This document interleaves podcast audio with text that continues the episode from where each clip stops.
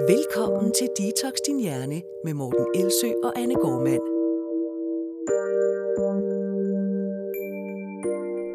Så blev det tid til afsnit 33 af podcasten Detox Din Hjerne. Mit navn er Morten Elsø, Og mit navn er Anne Gormand. og en af missionerne med vores podcast har fra starten været at fjerne unødige bekymringer om mad og sundhed.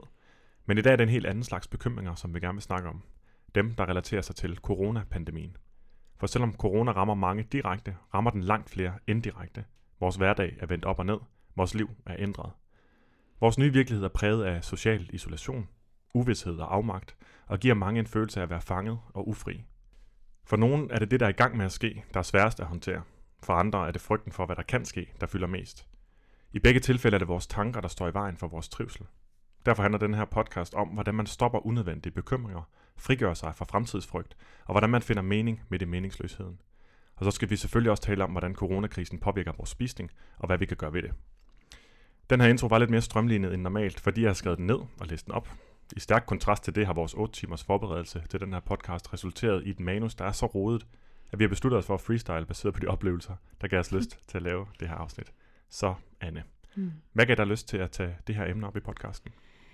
Jamen egentlig var det fordi, at de sidste par uger, når jeg har haft øh, klienter over, over Skype selvfølgelig, fordi vi jo ikke kan mødes, Altså har der været nogle af de samme temaer, at, øh, at nogle af de problemer, som mine klienter har haft med overspisning, blandt andet, at de er eskaleret helt vildt i den her periode, og øh, at der ligesom er noget, der karakteriserer det, der går galt for dem. Og øh, ud fra det, så, øh, så kan man sige, at jeg i hvert fald har opdaget, at der er tre ting, som går igen hos dem, men som jeg også kan se går igen hos mine veninder og hos mig selv og hos mine kollegaer. Øhm, men som der i virkeligheden er masser af psykologisk viden omkring, hvordan man takler, så man undgår, at man bliver unødvendigt meget påvirket af at være i den her situation. Øhm, men i forhold til, til mine klienter, så er det mest bekymringstanker omkring øhm, deres arbejdsliv, hvad skal der nu ske, eller hvis de har familiemedlemmer, de er bekymrede for, eller dem selv, hvis de har sygdomsangst. Og det der så er med, med mange typer af overspisning, det er jo, at de er baseret på, at man rent faktisk takler sine følelser med mad.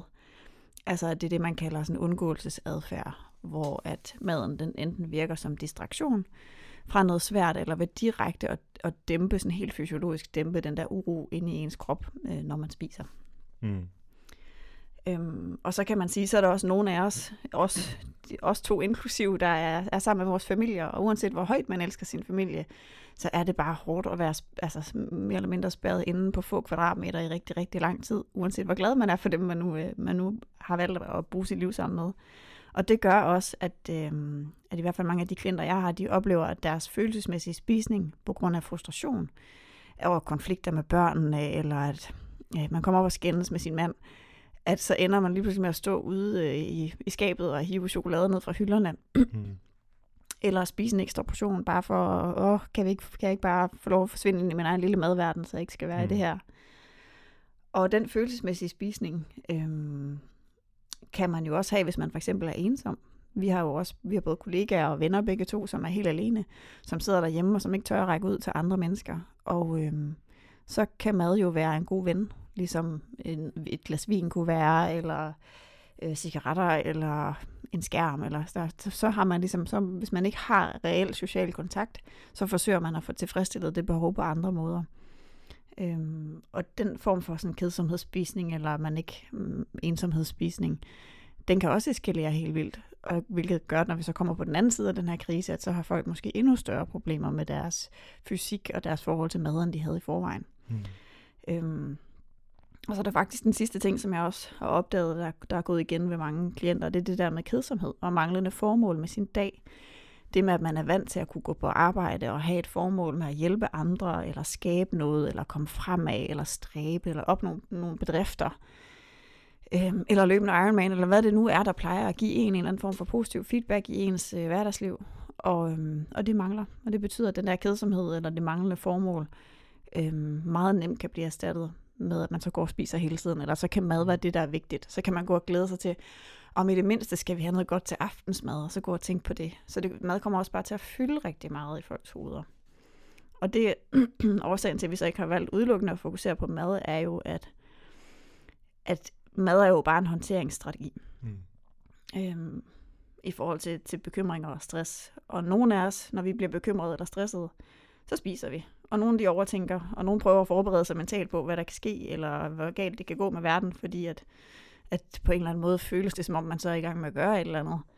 Øhm, og nogle forsvinder ind i en skærm, og andre bare løber og løber og træner og træner, for ikke at tænke og for ikke at mærke det, der sker. Nogle drikker vin. Det er forskelligt. Så uanset hvilken håndteringsstrategi og uhensigtsmæssig den, den nu er, så kan man sige, at den her podcast er egentlig øhm, lavet til at tage sig af årsagen til de her problemer. Så det, det, det handler egentlig ikke kun om mad. Den er faktisk en podcast, vi har forsøgt at lave til os selv og til, og til andre også. Ja, fordi det, øh, det er nok været det, der har været min øh, indgangsvinkel til gerne at ville tale om det. Det har været, at jeg har haft nogle, nogle mennesker omkring mig, som, som jeg har set øh, begrave sig rigtig dybt i bekymringstanker, fremtidsfrygt, øh, øh, aktivt, konstant søgende flere nyheder fra flere sider, fra flere eksperters udtalelser osv., Øhm, således at det lige pludselig er det, dagen er blevet fyldt med, og, og samtidig også har næsten insisteret på, at det er det rigtige at gøre at øh, som du selv siger, så føles det som om, man er i gang med at gøre noget. At man tænker, at det øh, virker helt forkert måske, øh, altså moralsk forkert, at øh, holde fri fra øh, bekymringerne og frygten, øh, og ikke sidde og tænke over, øh, hvad man bør gøre anderledes hele tiden. Øh, at man egentlig øh, kommer til at fylde sin hverdag ud med at læse, læse nyheder, altså fylde sit liv ud med, øh, med coronakrisen, hvis man kan sige det sådan. Mm. Øhm, og det minder mig lidt om, øhm, om det, der sker, når man, når man sørger, at nogle gange, så kan man også have følelsen af, at hvis man lige har mistet nogen, så bør man næsten tænke på dem hele tiden. Og jeg tror, der er nogen, der har lidt en slags øh, tvangstænkning i samme retning nu. Øh, jeg var lige uden for døren før, og der er ingen mennesker øh, på gaden her i Aarhus, så det kan jeg heldigvis gøre, og stadig følge retningslinjerne fuldstændig. Ja. Og så gik jeg i gang med at fløjte, fordi jeg lige havde en sang på hjernen, og så tænkte jeg, kunne jeg godt mærke lige pludselig, oh, er det sådan lidt underligt? Øhm, og, og jeg tror, jeg, øh, jeg tror, der er mange, der har det på... Jeg går altid ud fra, at min oplevelse er meget lidt unik øh, af alting. Og, øhm, og, og jeg tænker, der også må være mange, der, der, der måske kan have svært ved at øh, nyde livet, nyde de tidspunkter, hvor det faktisk er muligt at, mm. at have det godt på nuværende tidspunkt, og finde glæde i den her tilværelse. Øhm, og det er der jo ikke noget at sige til, er rigtig mange sådan psykologiske mm. årsager, og så er der den sådan, sådan ret unikke årsag nu, det er, at vi alle sammen blevet kastet ud i noget enormt ukendt og uvist på meget kort tid, så næsten fra den ene dag til den anden. Jeg tror, alle kan ikke genkende til, at udviklingen i vores forståelse for det her problem har ikke bare været fra dag til dag, men fra time til time næsten de sidste mm. to uger. Det, der også sker, når vi bliver kastet ud i noget så uvist, og vi ikke formår eller øh, husker at tage, tage en time-out fra input, det er, så får vi heller ikke taget stilling til, hvordan vi så vil bruge vores tid, og mm. hvordan vi så vil, øh, hvor vi vil rette vores fokus hen, hvad vi vil gøre. Øhm, og og det, det fik mig bare til at tænke på det første opslag, jeg lavede på min Instagram-profil i år. Det var, hvordan vil du bruge din tid i mm. 2020? Der er nok ikke nogen, der havde tænkt, at de vil bruge den sådan, øh, som de gør nu. Men det er heller ikke nødvendigvis skrevet i sten, at man skal bruge den sådan, som folk gør nu. Det kan faktisk godt være, at mange af de svar, man havde på det spørgsmål, stadigvæk er gældende, og er nogen, man stadigvæk på den ene eller den anden måde kan handle på. Øhm, men det, der sker, når vi bliver kastet ud i noget så uvist og ikke reflekterer over, det er, at vi gør det, som vi vil gøre per automatik vi gør det ureflekteret. Det vil sige, at vi kigger mere ned i vores telefon, fordi det er det, vi plejer at gøre ureflekteret. Vi spiser mere, eller snakker mere på tilgængelighed eller på kedsomhed, fordi det er det, vi plejer at gøre. Eller vi drikker mere, hvis det er det, vi plejer at gøre, mm. eller hvad det nu ellers skulle være.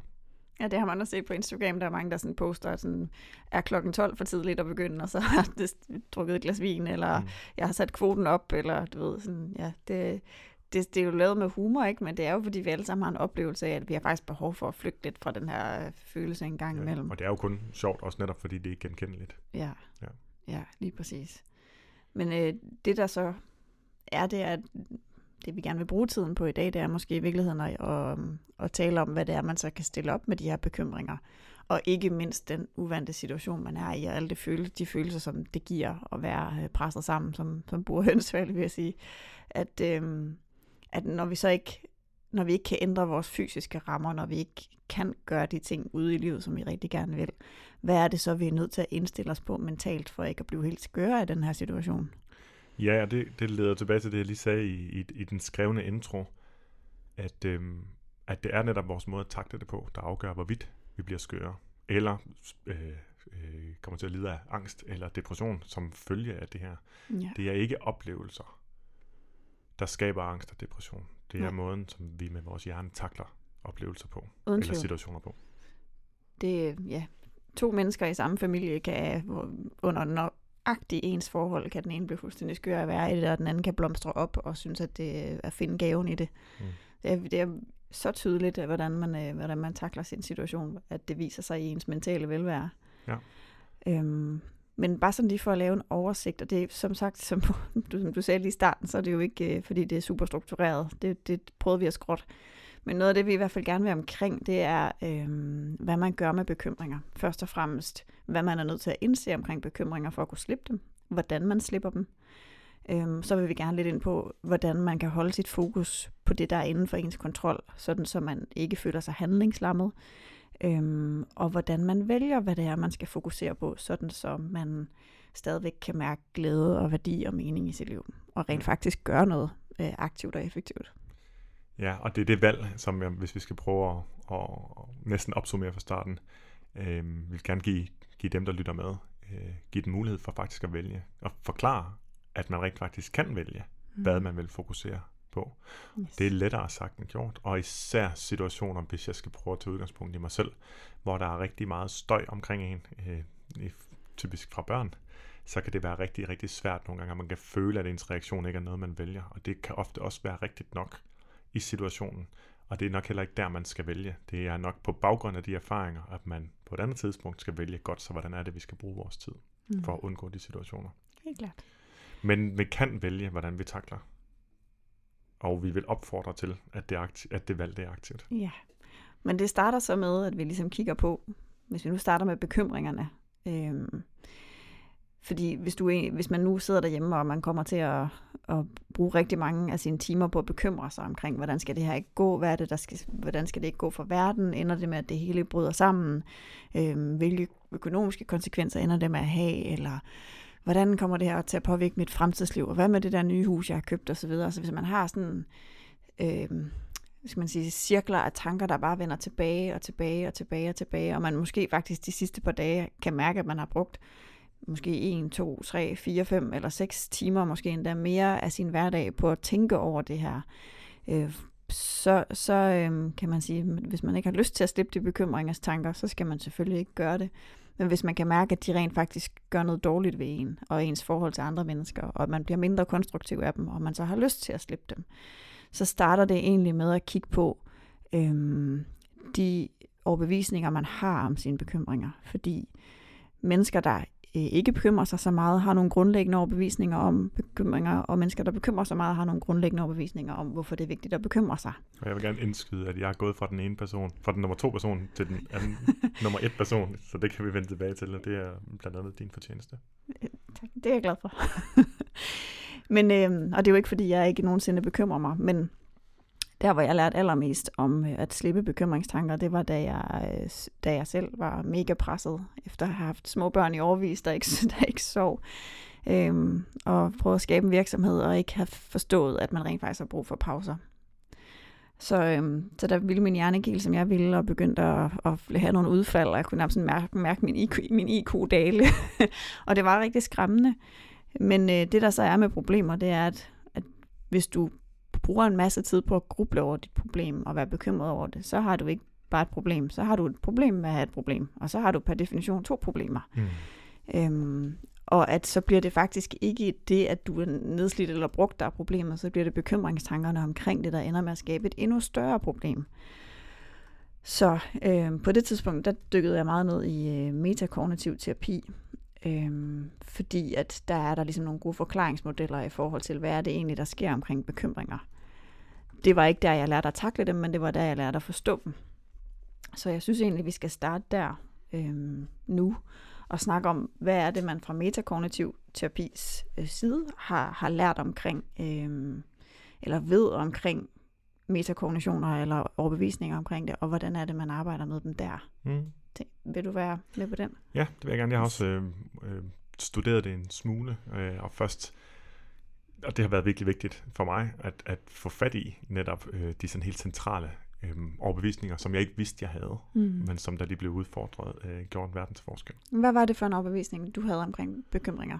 Jeg tror, øhm, Altså uden at være klar over det, at du havde den overbevisning. Jamen, den helt centrale, og den er fuldstændig, det var det, var det der så var sjovt i at læse, øh, ved at læse om det, det var den helt centrale overbevisning om, at, at, at bekymringer øh, hjælper. Altså hvis jeg forudser, øh, ikke forudser, fordi det, det, det, det lugter af, at det er noget, der kommer til at ske, mm. men jeg forestiller mig tænkte situationer, tænkte farlige situationer, mm. der er langt værre, og mås- øh, end, end måske også, hvad andre ville altså hvad der ligesom er skrevet noget sted, og hvis vi snakker om sygdom eller corona nu her, Mm. men det kan jeg lige vende tilbage til.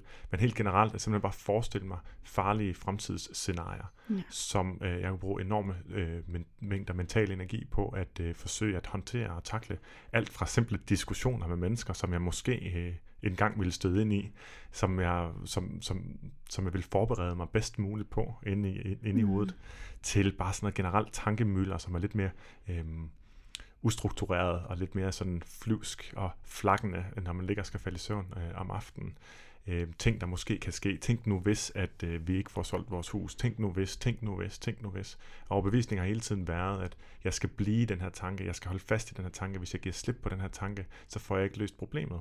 Og det har ikke bare gjort, at jeg har brugt en masse øh, tid på det. Det har også gjort, at i andre tidspunkter, hvor jeg kunne have haft det super godt og dejligt, ved at være til stede i det øjeblik, jeg var, jamen der er jeg ikke tur give slip. Det er næsten, som jeg skulle holde bolden i luften, mm. fordi Mhm. hvis først jeg tabte den, så ville det først rigtig gå galt. Ja, og det, og det synes jeg faktisk i virkeligheden er noget af det, som, øh, som dem, der har, ham Adrian Wells, der har lavet metakognitiv terapi, han er fantastisk dygtig, til- dygtig til at forklare. Øhm, det er det her med, at når vi har en tankestrøm inde i hovedet omkring et problem eller noget, vi er bange for, at der sker, så skældner vores hjerne ikke imellem, om vi er i gang med at løse det rent praktisk, eller om vi er i gang med at tænke over en løsning på det. Ja. Og det vil sige, at det føles som om, vi er ved at løse problemet, når vi tænker over det. Ja. Og det vil sige, hvis, hvis du nu står øh, i dit køkken og tænker over et eller andet rigtig vigtigt med, får vi nu solgt det her hus, eller hvordan skal det gå? Og så kommer der en af dine mega dejlige piger hen og vil et eller andet, så skal man aktivt give slip på at være i gang med at løse et problem, som ens hjerne opfatter, som om man er i gang med at løse. Og det er jo et stort problem, fordi de skal jo have tag over hovedet, og alt skal gå Mm. godt for dem. Ikke? Så at, at, at øh, tage sig af det, de kommer hen og siger, føles som om det er dårligere for dem. Fordi du er i gang med at løse et problem for dem. Ja, og, og, og, og- det, lige præcis det er sket rigtig mange gange. Og det fuldstændig åndssvagt ved det er, det er, at livet det leves jo ikke på, på den anden side af en eller anden hushandel eller job, eller at man har opnået et eller andet, eller vi er blevet økonomisk trygge, eller hvad det nu kan være. Det er jo netop i de momenter, man har. Øh, men, men, men vi har den anden overbevisning, og derfor så mange af os, og så, så kommer vi til at sidde fast i, at jeg skal lige have grublet færdig over det her, eller bekymret mig videre over det her, før jeg kan, før jeg kan være til stede. Ja. Øh, jeg tror, det har taget mig et godt års tid at øve mig i, at simpelthen i mit, i mit hoved, så er det sådan nogle spiraltanker, der Mm. vokser visuelt ud af siden af, Ja. på højre side af mit hoved. og jeg simpelthen har en, en mental saks, også visuelt forestillet, hvor jeg var fuldstændig fri til, til hver en tid, uanset hvad det er for en bekymring, jeg har, at klippe, klippe den spiral over ja. og give slip. Og det har jeg simpelthen bare øvet mig på, og øvet mig på, og øvet mig på, og øvet mig på. Men det kræver først og fremmest at øve sig på at lægge mærke til, når man er i gang med den type tænkning, ja. og kende den fra en anden type tænkning. Ja, og netop for, at man overhovedet er villig til at gøre det, så skal Mhm. man jo have indset, at ens bekymring ikke er, er i gang med at løse et problem. Ja. Jeg har en far, der er alvorligt syg, og det kan man sige, det, det, uanset om jeg tænker 20 minutter eller 20 timer om dagen på ham, så løser det ikke hans problem. Øh, men derfor kan jeg jo godt stå i en situation derhjemme med mine, også mine søde unger, øhm, og være i gang med at tænke, hvordan skal det gå, og hvordan bliver det for ham, og hvad, hvad med fremtiden?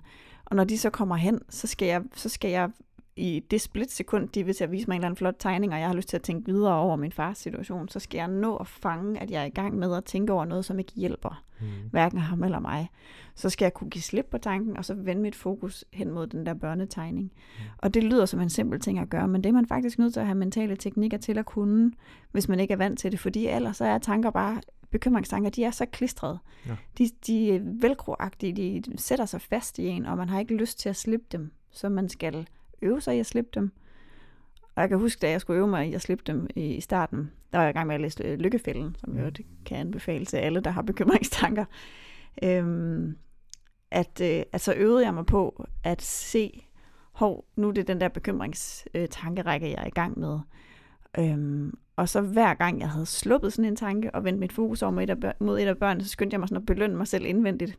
Hvilket er noget, vi har lært fra BJ Fogg, mm. som, øh, som vi bruger øh, rigtig meget i vores, øh, på vanekursuddannelsen. Det der med, at man skal huske at belønne de små adfærdsændringer, fordi så forstærker man dem ind i sig selv. Så jeg lavede sådan en lille happy dance indvendigt, sådan, yeah, jeg slap den der tanke, uhu. Ja. Og det gjorde også bare, selvom det føltes helt vildt fjollet, at øh, der skulle ikke ret mange gange til, hvad jeg havde gjort det, før jeg, før at jeg fangede på sådan et indre plan. Jamen gud, øh, jeg kunne have tænkt over den tanke i en time, det havde jo ikke ændret noget.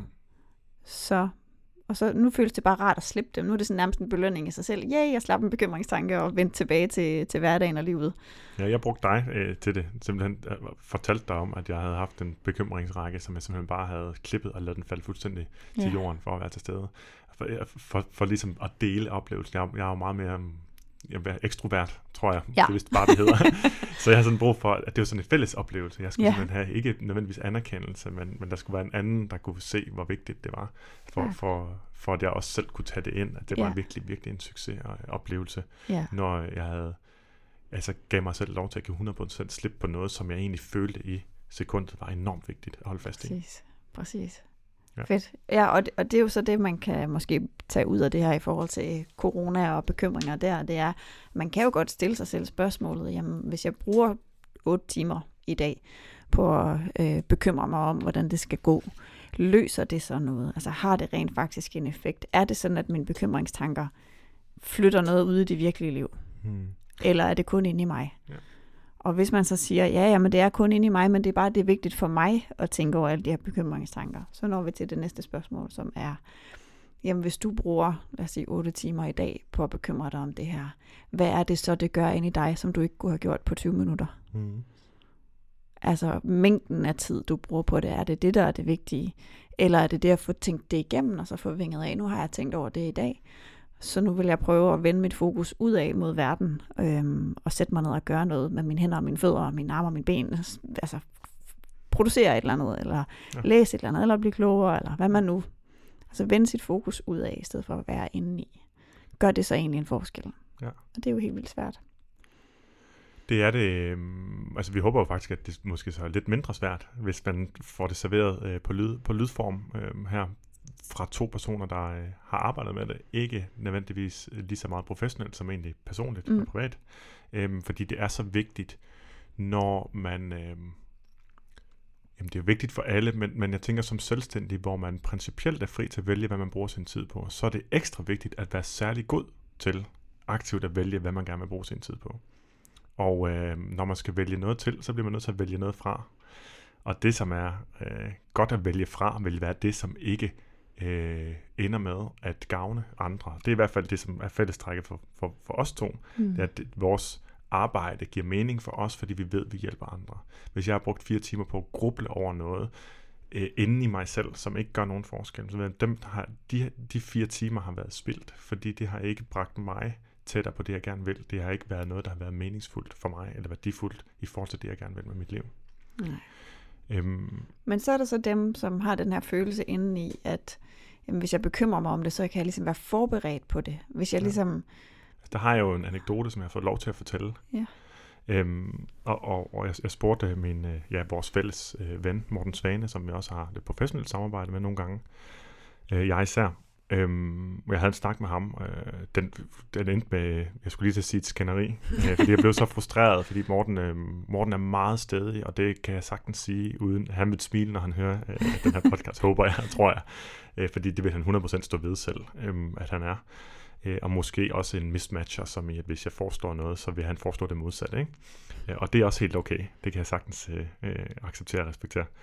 Men, øh, men vi havde en snak om, om, om det her, øh, hvor Morten blev ved med sådan at køre i ring. Jamen, der sker jo også det her, og så kommer der også til at ske det her. Så ja, det kan godt være. Men, men hvad, hvad betyder det for din hverdag nu? Jamen, så skal jeg jo sidde og tænke over, så skal jeg jo læse det her, fordi hvis ikke jeg læser det, så ved jeg jo ikke, hvordan jeg forbereder mig på. Og så siger jeg, hvad er det, du gerne vil forberede dig på? Jamen, jeg vil gerne forberede mig på, at, at det hele det bliver, det bliver værre endnu. Så siger jeg, okay, hvordan forbereder du dig på det? Jamen, ved at læse om det. Så hvorfor læser du om det? Jamen for at forberede mig. Så hvad, hvad forbereder du dig på? Og så kørte den bare i ring, fordi der var ikke nogen adfærd, der blev ændret. Nej. Andet end at Mortens dag nu gik med øh, i højere grad at læse og bekymre sig og og diskutere måske også, det ved jeg ikke, om der var så meget af i, altså sådan øh, snakke om det med, med Mm. andre, i stedet for at øh, tage billeder, at redigere billeder, at tænke over sjove projekter, og hvad det nu ellers kunne være. Jeg kan i hvert fald regne ud, at den, den tid må have gået fra noget andet, og jeg ved Mm. også, at han selv sagde, at hans døgnrytme nu var ændret helt tilbage til gamle vaner, og kom først meget sent i gang med at arbejde dagligt, fordi der var så meget pres på med de tanker. Ja, jeg tror Og jeg- bes- bestemt ikke, han er den eneste, der har den reaktion, at jo mere man ligesom ved om det, jo mere er man forberedt. Det, det må være rigtig mange, der sidder i Ja, den og, det, og, situation. og, og så er det igen forberedt på hvad? Og, og det, der så var, som jeg synes måske var det mest interessante, jeg blev meget frustreret over, over, over, at, over det i situationen, men det er jo står for egen regning. Men det, jeg synes var det mest interessante, det var, at det Morten fortalte om, at han forberedte sig på, det var ting, som ikke en eneste øh, af eksperterne overhovedet har sagt endnu. Det vil sige, der har ikke været nogen ude med nogle udmeldinger, som har skabt de bekymringer. Det er Morten, der har bygget videre på dem. Og det er det, der tit kan ske, og det kender jeg jo netop for mig selv, at jeg skal virkelig bruge tre kvarter på noget, som sandsynligvis aldrig kommer til at ske. Og så bruge en masse mental energi på at forestille mig det, hvordan jeg skal eventuelt løse det eller. Jeg har det. selv vidst, det sker. Hvilken forskel havde det så gjort, om det du havde havde vidst gjort det? nogen forskel. Nej. Og, øh, og en af de ting, Morten blandt andet sagde, det er jo, jamen så, det giver slet ikke nogen mening at prøve på at tjene penge lige nu, fordi der kommer jo sikkert hyperinflation. Så siger okay, hvor i alverden kom det fra? Jamen det ved du da godt, Morten, sagde han så til mig. Det sker der jo nogle gange. Altså det er jo sket før, efter sådan nogle store kriser, at så er penge lige pludselig ikke noget værd. Så siger jeg, okay, hvordan vil du forberede dig på det? Jamen, det skal jeg jo bare forberede mig på, så, og så på, jo, hvad vil du bruge den forberedelse til? Altså det, mm. du bare mentalt forbereder dig. Jamen for at undgå chokket. For at undgå chokket, når det sker. Okay, hvor, hvor kom den tanke fra? Jamen, og så, så sag, sagde han til mig, at det er lidt det samme som, når man, når man forbereder sig på, eller, eller er bevidst om, at man selv eller andre skal dø, så er det også for at undgå øh, chokket, altså det, der hedder memento mori, at man, man er bevidst om det, som stammer fra sådan stoicismen, blandt andet. Der er også Mm. andre religiøse retninger, hvor det er en del af. Øhm, og så fik vi ikke snakket mere, fordi der blev jeg nødt til, nu gad jeg ikke mere, ikke? Men, men, men vi har snakket siden, og, og jeg har tænkt over det siden. Og memento mori, det øh, vil jeg egentlig gerne lige ind på ganske kort. Det er øh, bevidstheden om, at man selv skal dø, og bevidstheden om, at andre skal dø, også dem, man elsker. Mm. Den bevidsthed er ikke til for, at man skal blive ved med at tænke på det. Mm. Det er heller ikke til for, at man skal forberede sig på chokket. Det har aldrig været det, der har været meningen. At man skal forberede sig på chokket ved at miste, ved at konstant minde sig selv om, at det sker. Nej, memento mori, påmindelsen om, at man og andre skal dø, er til for, at man kan sætte pris på, at man og andre er i live nu. At man kan være taknemmelig for det, der er, Mm. og at man kan være nærværende. Og der er faktisk en pendant til, eller en anden side af memento mori, der hedder memento vivere. Memento mori, husk at du skal dø, er en påmindelse om, at du derfor skal huske at leve. Ja. Og det er det ærgerlige ved Mm. bekymringstanker. Det er bekymringer om, at vi for eksempel skal dø, forhindrer os i at leve. Ja.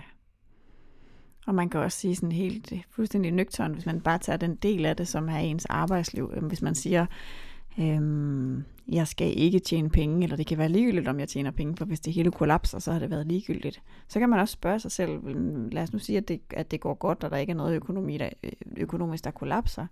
Vil man så helst have haft brugt sin tid på øh, og, og, og, og være apatisk, og tænke, jamen vi kan alligevel ikke gøre noget, eller vil man hellere have været en af dem, som har tænkt, hvis det går, så vil jeg være en af dem, der har fået nye skills, der er blevet dygtigere til mit fagfelt, der har udviklet nye færdigheder og kontakter, der har plejet øh, mine kunder, og gjort, altså sat benene anderledes i verden, ragt ud og gjort noget.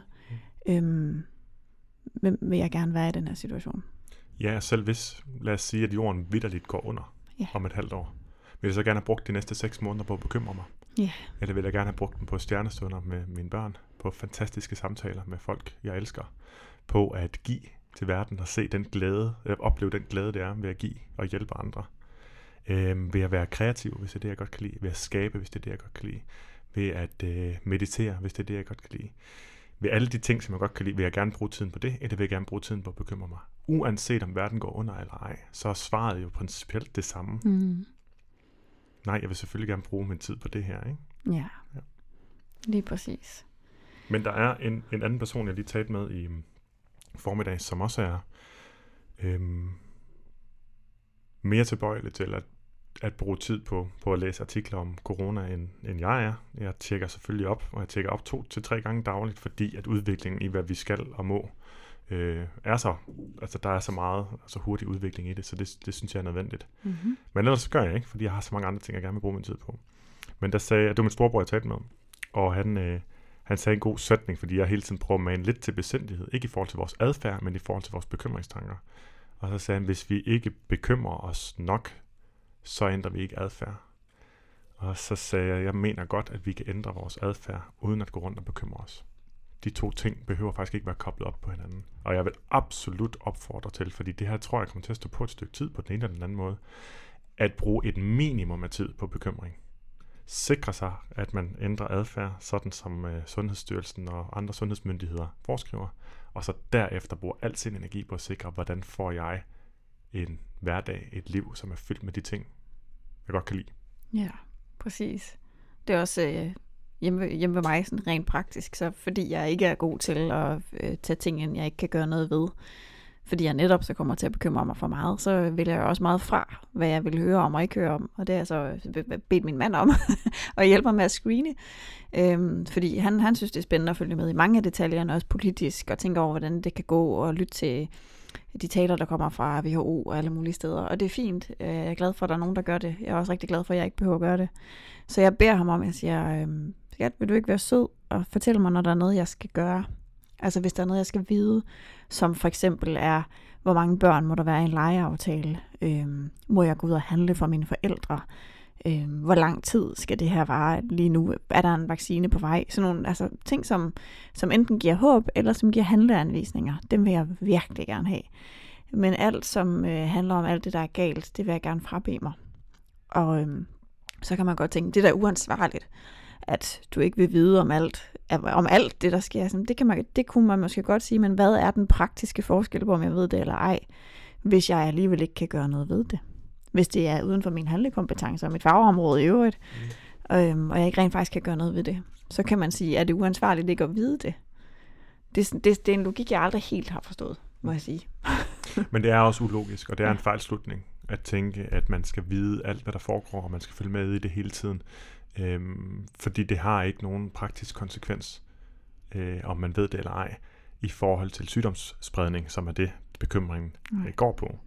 Det har til gengæld den praktiske konsekvens, at man, uanset hvor længe det her det står på, og det kan være lang tid, øh, der spiller man øh, sin tid hvis jeg, hvis jeg må have lov at dømme det øh, ja. herfra. Ja. Øhm, med mindre, at man har sagt som livsformål, at jeg skal være en, der konstant dykker ned i det her. Og, og det er der ikke nogen, der har. Dem, som skal bruge rigtig lang tid på det, det er selvfølgelig dem, der skal forske i det. Mm. Dem, der skal udvikle og, og forfine de retningslinjer, der skal være. Dem, der arbejder på hospitalerne, skal vide, hvad der skal ske hele tiden. Det er nødvendigt at bruge tid på det. Men selv når de har fri, er der intet formål med, at de tænker videre over det. Nej. Og hvis man kan gå med på den overbevisning eller den præmis omkring bekymringer, at de er unødige, medmindre de rent faktisk fører til handlinger, som har en effekt, en positiv effekt, øhm, så kan man måske gå videre med det, som, om, som man får øh, anbefalet fra metakognitive terapeuter, som er dem, der arbejder med de overbevisninger. Og det er, at man så øhm, gemmer sine bekymringer og siger, når de dukker op i ens tanker, fordi det vil de gøre, når man opdager, at de dukker op i løbet af dagen, at man så enten vælger at sige, det må jeg selvfølgelig gerne tænke over, øh, men jeg, øh, jeg, jeg sørger lige for at afsætte tid til det. Så jeg tager en halv time i aften eller i eftermiddag klokken 5, og i det tidsrum, der, øh, der tænker jeg helt vildt meget over det. Der søger jeg nyheder og kigger på det og tænker helt vildt over det. Kigger på, øh, ja, hvis jeg har lyst til at gå amok i bekymringer, så kan jeg gøre det. Men jeg i det mindste afgrænser det. Øh, og en grund til, at det giver rigtig god mening også rent sundhedsmæssigt, det er, at når vi er sat over for en trussel, når noget truer os, og så er det sådan set fuldstændig ligegyldigt, om det er en øh, rabiat hund eller løve, vi står overfor, eller om det er noget, vi er bange for sker i fremtiden, så reagerer vores krop på den samme måde. Om du forestiller dig, at det går galt, eller om det rent faktisk går galt, så får du den samme øh, stressrespons øh, fysiologisk. Måske i mindre skala, men stadigvæk. Mm. Og det vil jo sige, hvis du i 8 timer om dagen eller mere går rundt i en tilstand af katastrofe, så er du hele tiden i beredskab, og så er dit øh, nervesystem hele tiden i gang med at være i beredskab, og så får du fysiologiske reaktioner svarende til det, og det kan man bare ikke holde til at være, at, at være i længden. Der er ingen mennesker, der kan holde til den type langvarig stress. Så er den årsag alene giver det mening at vælge et afgrænset tidsrum og sige, selvfølgelig skal jeg tænke over det her, hvis jeg synes, jeg har brug for det, men jeg sætter tid af til det. Og det kan man nu koble med, og så sige, at jeg sætter tid af til det, for derefter også at kigge en ekstra gang på, skal vi ændre vores adfærd, skal vi have en anden Yes. rutine i forhold til indkøb og lejeaftaler osv., så, videre, så man endda også allerede får koblet handling på, hvis det, Ja. synes jeg i hvert fald kunne give mening. Ja, helt klart. Ja. Det ville jo så være den ultimative kombination af det, at Mhm. man satte tid af, men ikke til at bekymre sig, men til at tænke, hvad er det, jeg skal gøre? Ja. Hvad er det Så helt hvad, praktisk, hvad skal, skal vi gøre? ændre på nu i forhold til retningslinjen? Hvordan kan vi være bedre i den her sammenhæng? Ja. Hvordan kan vi øh, bidrage mere til at stoppe spredningen? Og sådan øh, definitorisk i forhold til, øh, til bekymringstanker. Hvis man bruger 8 timer eller deromkring, eller to timer, bare, bare for meget tid i virkeligheden, på, øh, på at bekymre sig, så er det det, man kalder kognitivt opmærksomhedssyndrom. Mm. Øh, og, og det øh, er forbundet med psykiske lidelser som depression og angst. Så det er jo reelt, at der faktisk kan være en potentiel anden coronakrise, som er en mental krise, fordi folk faktisk bliver psykisk syge af at bruge så meget tid på at bekymre sig. Absolut. Ja. Øh, og psykisk sygdom ligger jo selvfølgelig også altid på, øh, på et spektrum, men jeg vil Yes. tro, at mange oplever øh, symptomer lige nu, som, som er øh, i nærheden af at være øh, noget, som vil, vil kunne føre til en diagnose. Selvfølgelig skal sådan noget stå på i længere tid, for en diagnose er der, men det er i hvert fald samme. Og så bliver jeg nødt til at sige noget rigtig, rigtig vigtigt, fordi her vil der være rigtig mange, der så tænker, åh oh, nej, nu bør, bekymrer jeg mig syg. Mm. Så får man en bekymring mere, ja, godt, godt får det her. fordi at The det, feedback loop from hell, lige tror præcis, jeg, Mark det- Manson kalder det. det The er en del af kognitivt opmærksomhedssyndrom, det er, øhm, at man også er bekymret over sine bekymringer. Og der er prins- princippet egentlig det samme. Ikke? Jamen, hvor meget tid du bekymrer dig over, at du har bekymringer, er også dårligt brugt Ja. og giver heller ikke nogen mening. Så, så løsningen er sådan set det samme. At hver gang du fanger dig selv i at være bekymret, om du bekymrer dig for meget, Ja. øhm, så, så afsæt tid af, til det. Sige, jamen i eftermiddag klokken 5, når der er ro og styr på det, så sætter jeg mig lige ud i haven, og så tænker jeg lige de her ting igennem. Og hver gang det så dukker op i dine tanker, så kan du tænke, det må jeg gerne tænke over, men jeg skriver det lige ned, eller gemmer det, og så øh, har jeg tid, sat gruppe, grubletid af til det, til det senere. Og det virker helt sikkert for nogen. Mm. Og men i og med, at vi også tager udgangspunkt i vores egne erfaringer, så vil jeg sige, at det der, det virkede aldrig for mig. Nej, jeg skulle Det også et virkede andet for mig. Ja, det virkede. Jeg ved godt, du skal lade det. Det var Mhm. også bare for lige at have, have den med. Øhm, for mig, jeg kunne ikke finde ud af det der med at udsætte det. Det jeg til gengæld kunne finde ud af, det var især, det var faktisk i samtaler med, med Morten Svane. Han har lavet en sindssygt god story om det her feedback loop from hell, hvor jeg lige forsøgte at talt ind over der lige før, for at sige, hvor den kom fra. Det er Ja. altså fra Mark Mansons bog, The Subtle Art of Not Giving a Fuck. Yes. Og det er, når man oven på sin ene bekymring, bekymrer sig om sine bekymringer, så bekymrer man sig om sin bekymring, eller kalder sig selv en idiot, fordi man bekymrer sig, Ja. og kalder sig selv en idiot for at kalde sig selv en idiot for at bekymre sig. Ja. Han har lavet en fantastisk story omkring, øh, omkring det, som jeg synes forklarer det sindssygt godt ja. i øvrigt. For mig var det sjovt at gøre det, som du lige har gjort nu, nemlig at grine af det. Ja. Læg mærke til, øh, Ej, nu er jeg i har gang jeg med to at- problemer. Hov, så har jeg et tredje problem nu. Yes. Og så går jeg lige, pludselig så er mine tanker gået ind igen. Gud, nu har jeg fire problemer. altså så læg mærke til, hvordan, hvordan hjernen Ja, klart. Altså det er en slags distancering fra sin egen tænkning. For mit vedkommende var jeg kunne se den udefra, som det er sgu fjollet, vi har de mekanismer. Nu vil jeg hellere tilbage til det, jeg var i gang med. Ja, det er netop det, som der er så fint ved netop at grine lidt af sig selv i den situation. Det er, at man netop indser, at det er en menneskelig mekanisme. Det er indbygget i vores hjerne og bekymrer os, fordi at, øh, jamen formentlig tilbage, øh, altså hvis man går mange, mange, mange år tilbage, så har de mennesker, der har overlevet, altså den sådan naturlige selektion, der har det været smart at være en, der bekymrer sig. Det har vi også snakket om i podcasten før. Det er bare lige for at understrege, det er det ikke længere. Nej, det er nemlig ikke sprogssmart længere. Nej. Det, det, man bliver ikke nødvendigvis... Øh, ja, Vi øh, lever en meget sikrere tilværelse i dag, også i coronatider, øh, faktisk, Ja. end, end man gjorde den, i de, de mange hundredtusind år, hvor den menneskelige hjerne har udviklet sig. Ja, Så det med at have sådan en kæmpe negativitetsbias, det, det er et levn fra fortiden. Altså at 80% af vores tanker har sådan en negativ karakter. Øh, Det er simpelthen fordi, det har sikret overlevelse, men det har, det har også sikret et, et, et liv med lidelse. Altså psykisk Præcis. lidelse i den øh, egentlige forstand.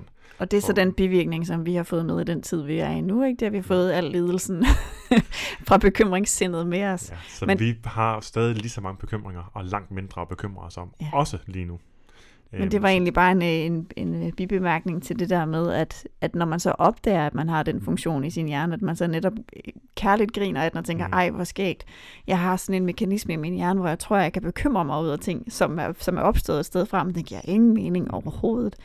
Og så kan man gøre som øh, grundlæggeren af Acceptance and Commitment Therapy, der hedder øh, Hayes, øh, til efternavn i hvert fald. Stephen Hayes. Stephen Hayes, så kan man sige, øh, så kan man grine kærligt til sin hjerne og, tænke, og sige, øh, thank you brain, eller Mhm. thank you mind, tak, tak hjerne, tak, for, øh, tak fordi du øh, prøver at løse et problem, men jeg har faktisk ikke rigtig brug for det, jeg skal ikke rigtig bruge det til noget. Og så kan man gå videre med at fokusere på noget andet. Og det er det, som har virket for mig, og som øh, virker for også for rigtig mange andre. Øh, evnen til at se og afkoble sig fra sin, sin hjernes tænkning, se det lidt udefra, og så igen flytte fokus over på noget, som giver mening. Ja, Præcis. Og det var også, øh, altså metakognitiv terapi er sådan super spændende rent øh, sådan psykologisk, øh, altså sådan på, den, på det abstrakte plan, synes jeg, der er mange rigtige, det, Gode det, indsigter. gode indsigter, det er sådan i virkeligheden meget af det, som, øh, som kritisk tænkning, som du også arbejder med, er baseret på. Men det, som acceptance and commitment therapy kan for mig og for rigtig mange andre, som er det, vi måske kunne tale lidt om nu, det er, at man kan finde ud af, hvad skal jeg stille op, når jeg nu har indset, at min, mine grublerier og mine bekymringer er nyttesløse. Mm. Hvad er det så, jeg skal gøre med dem? Øhm, fordi kan jeg overhovedet ændre det? Og det synes jeg, øh, vi skal dykke ned i, men øh, først efter en kort pause. Åh, oh, det var en god idé. Du lytter til Detox Din Hjerne med Morten Elsø og Anne Gormand. Og i dag taler vi om øh, de bekymringstanker, som øh, fylder rigtig meget for rigtig mange mennesker her midt i coronapandemien. Og øh, det vi indtil videre er fokuseret på, det er jo, øh, hvordan bekymringer egentlig er formåls- og nytteløse. Mm. Og nu skal vi vende fokus over på, øh, hvad man så gør med den indsigt. Ja, og øh, for at man ligesom kan gå i gang med at gøre noget ved den indsigt, så skal man jo også have fornemmelsen af, at man rent faktisk kan stoppe sine bekymringstanker. Så øhm, man kan sige, noget af det, man skal have lov at opleve, det er, at de bekymringer ikke er der ufrivilligt, at man faktisk har en mulighed for at, øh, at stoppe dem. Og det ved jeg i hvert fald fra, fra en del af mine klienter, at de sådan, øh, når vi taler om det her med, med at stoppe sine tanker, at, de så, at det er helt abstrakt, den der måde at tænke på, at man rent faktisk skal stoppe med at bekymre sig, fordi de siger, at det er jo ikke noget, jeg vælger.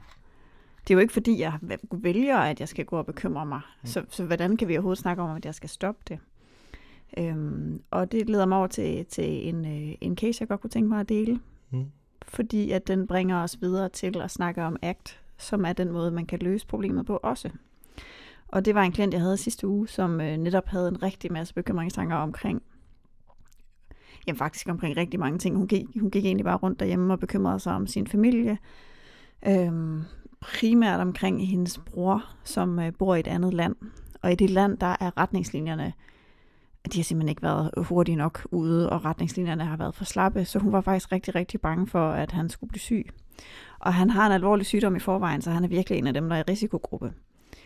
Så man kan sige, jamen havde hun så ikke, var det så ikke god grund til, at hun gik og bekymrede sig, når hun nu rent faktisk har en bror, der, øh, der, der kunne blive alvorligt syg, og er et sted, hvor det er farligt at være for ham. Og øhm, der, der sagde hun så, at, øh, at lige nu der påvirkede hende, det hende så meget, at hun følte sig fuldstændig ved siden af sig selv, at hun, øhm, hendes appetit var påvirket, hun trøstespiste hele tiden. Og, øhm, og det leder så frem til nogle af de redskaber, som vi skal til at tale om lige nu. Og det ene, det, det er det her med at, at indse, hvad der er inden for ens kontrol, og hvad der ikke er inden for ens kontrol. Så jeg startede egentlig bare med at spørge hende, okay, så øh, er ting, du kan gøre, altså noget, du rent faktisk har indflydelse på i forhold til din bror, hvad kunne det være? Og så sagde hun, at jeg, kunne, jeg, kunne, jeg skal sige til ham, at han skal passe på sig selv. Så sagde jeg, okay, så har du gjort det? Ja. Vil du gerne sige det mere? Altså er det noget, du kan handle på? Er der mere, du gerne vil sige til ham? Ja, jeg vil gerne sige til ham, at jeg synes, han skal følge de danske retningslinjer. Okay.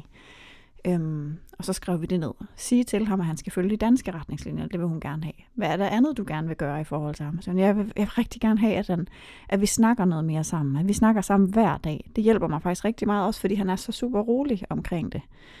Øhm, så han beroliger mig, og så, så kan jeg også ligesom vide, at han er okay. Okay, hvad ellers har du mulighed for at gøre, altså handle på i forhold til ham? Og så sagde hun, jeg tror, jeg bliver nødt til også at sige til ham, at jeg vil gerne vide hans rejseplan, og han skal sige til mig, hvis han tager ud af landet, og, og hvis, hvis der går noget galt med rejseplanen, så vil jeg også gerne vide, hvor han er, så han skal kontakte mig, hvis der ligesom er et eller andet, der ændrer sig. Så sagde jeg, okay, så, så hvad ellers kan du gøre i forhold til ham, som er inden for din kontrol, som er noget, du rent faktisk kan gøre noget ved? Så, så tror jeg faktisk, der ikke, ikke der er mere. Og så hvor meget af det har du allerede gjort? Som jeg har allerede gjort det hele. Okay, Så de ting, som så er uden for din kontrol, som uanset hvor meget du øh, gør eller tænker, så har du ikke kontrol over det. Så, jamen, så er der jo faktisk ikke mere, jeg kan gøre. Altså jeg kan jo ikke ændre på, hvordan tingene er i det land, han er. Jeg kan ikke ændre på, hvordan hans adfærd er. Jeg kan jo kun sige, hvad jeg synes. Og derfra bliver jeg nødt til at give slip. Ja. Og man siger, det er sådan en, en generel øvelse i øhm, at have fokus på det, der er inden for ens kontrol, og så give slip. Eller vi ligesom acceptere uden, uden at være glad for, men altså simpelthen bare sige, jamen det andet, det er som det er, uanset hvad jeg gør. Der, det har ingen nytte. Mm-hmm. Øhm, og grunden til, at hun ligesom var i stand til at bruge det her redskab, er, at vi har snakket meget om, øh, om ACT, så, altså om Acceptance and Commitment Therapy, hvor man arbejder med tanker på en måde, hvor når man opdager dem, så spørger man egentlig ikke sig selv, øhm, er det her sandt? Så for eksempel, hvis man får tanken, tænk, hvis han bliver smittet, min mm. bror. Så i stedet for at bruge en masse energi på at tænke, og kunne det ske, kunne det ikke ske, er den sand eller den ikke sand, mm. så vælger man at spørge sig selv, har det en nytteværdi, at jeg tænker den? Mm. Altså, er det en, jeg kan handle på? Er det en, der rent faktisk har en effekt, en positiv effekt, hvis jeg bruger energi på den? Eller er det spildbekymring? og som jeg snakkede med hende om, så er det sådan, for mig er det næsten ligesom at tage sådan et markat, et klistermærke, og sætte på en tanke, når den kommer, at hvis jeg opdager den, og så jeg kan se, jamen det kan da godt være, at det er sandt. Det kan da godt være, at lad os sige, at øh, 5% af verdens befolkning dør, eller 10%. Det kan godt være, at der er nogle faktuelle tal, som er skræmmende at tænke over. Men har det nytteværdi for verden, at jeg tænker over dem? Hvis det har, så vil jeg gerne gøre det fra nu af til at dør. Mm. Men hvis det rent faktisk ikke ændrer noget, øhm, så vil jeg hellere bruge mit fokus på noget andet. Ja. Og det er så der, hvor ACT i virkeligheden, synes jeg, har sin største styrke, det er, at når man har arbejdet med at være i stand til at observere sine tanker, og man kan sætte et markat på dem, er det her inden for min kontrol eller uden for min kontrol, og man til og med kan se, jamen er det nyttigt, at jeg bruger energi på at tænke over det, eller har det nul effekt, om jeg mm. tænker over det. Når man bliver i stand til det, så bliver man i stand til at frigive noget energi, til at flytte sit fokus over på noget andet. Mm. Øhm, og det andet er jo så ikke, skal jo så ikke være noget tilfældigt. Nej, øhm. apropos det, vi snakker om helt i starten, at man kommer til at handle bare sådan på automatik. Øh. Ja, og også der, hvor altså mange af dem, der har øh, overspisningsproblematikker, de kommer til at tænke, jamen jeg skal distrahere mig selv. Mm. Øhm, hvor man for eksempel tænker, hvis jeg ikke skal tænke på det her, så skal jeg distrahere mig selv ved at gå en tur, eller jeg skal distrahere mig selv ved at se en serie, eller jeg skal distrahere mig selv ved at drikke noget vin, så jeg ikke mærker det. Mm. Så bliver det en form for undgåelsesadfærd. Ja, øhm, den, den kastede jeg mig også over i starten ved at lige indskyde. Ja. Det er det første til, når man har, har negative tankespiraler, som man mærker en fysiologisk effekt af på, ja. på ja, ja, simpelthen i kroppen. Ikke? Ja. Så det første, man prøver at gøre, det er lige at reducere den. Og det kan også være fint, ja. men det er det der, der virker på sigt, det du fortæller om nu. Ja, og grund til, at man kan sige, at det at distrahere sig selv, det er lidt en bagvendt strategi, det er, at hvis man kun distraherer sig selv, så overser man noget meget essentielt ved det at være menneske. At det ikke det er ikke kun vigtigt for os ikke at have symptomer, eller have det svært, eller have dårlige følelser. Vi har også behov for at have indhold og mening, øh, og fremdrift, og være i gang med at skabe noget. Ja. Øhm, så man kunne sige, hvis man bare ville fjerne de negative tanker og følelser og fysiske fornemmelser, man får i forbindelse med det her, så kunne man tage morfin. Ja, præcis. Det ville ligesom løse problemet, men jeg tror alle sammen, vi vil være enige om, at der vil stadig mangle noget. Ja. Smerten sige, vil være væk, det, men der vil ligesom stadigvæk mangle noget, for at det var et godt liv. Egentlig så vil den logiske konsekvens af bare at tænke, at jeg vil reducere øh, og distrahere mig fra negativ tænkning, det er det, kan, det, må, altså det, er det man gør, når man øh, er alkoholiker Præcis. eller heroinmisbruger. Præcis. Og det er jo ikke den vej, vi vil. Nej, det bliver i hvert fald meget fattigt. Mm. Øhm, og hvis man prøver at bruge mad eller alkohol eller skærmforbrug eller noget andet til at fjerne sine negative tanker, så forsvinder de. Men hvad er det så, man mister i processen? Hvad, altså, hvis man nu forestiller sig, at man 10 år senere efter alt det her tænker tilbage, og så var der den her meget svære periode, vil man så helst have druknet den væk, mm. øhm, og ikke mærket noget, eller vil man have været villig til at være i, hvor svært det faktisk er, men stadigvæk at handle i forhold til det, der er værdifuldt. Og der jeg kommer altid til at tænke på øhm, Viktor Frankls bog, den der hedder Man's Search for Meaning. Ja. Viktor Frankl var en øhm, østrisk psykiater, som var i øh, koncentrationslejre. Hans familie døde. Ikke som psykiater, men som... Øh, ja, under holocaust. Ja. ja, under holocaust.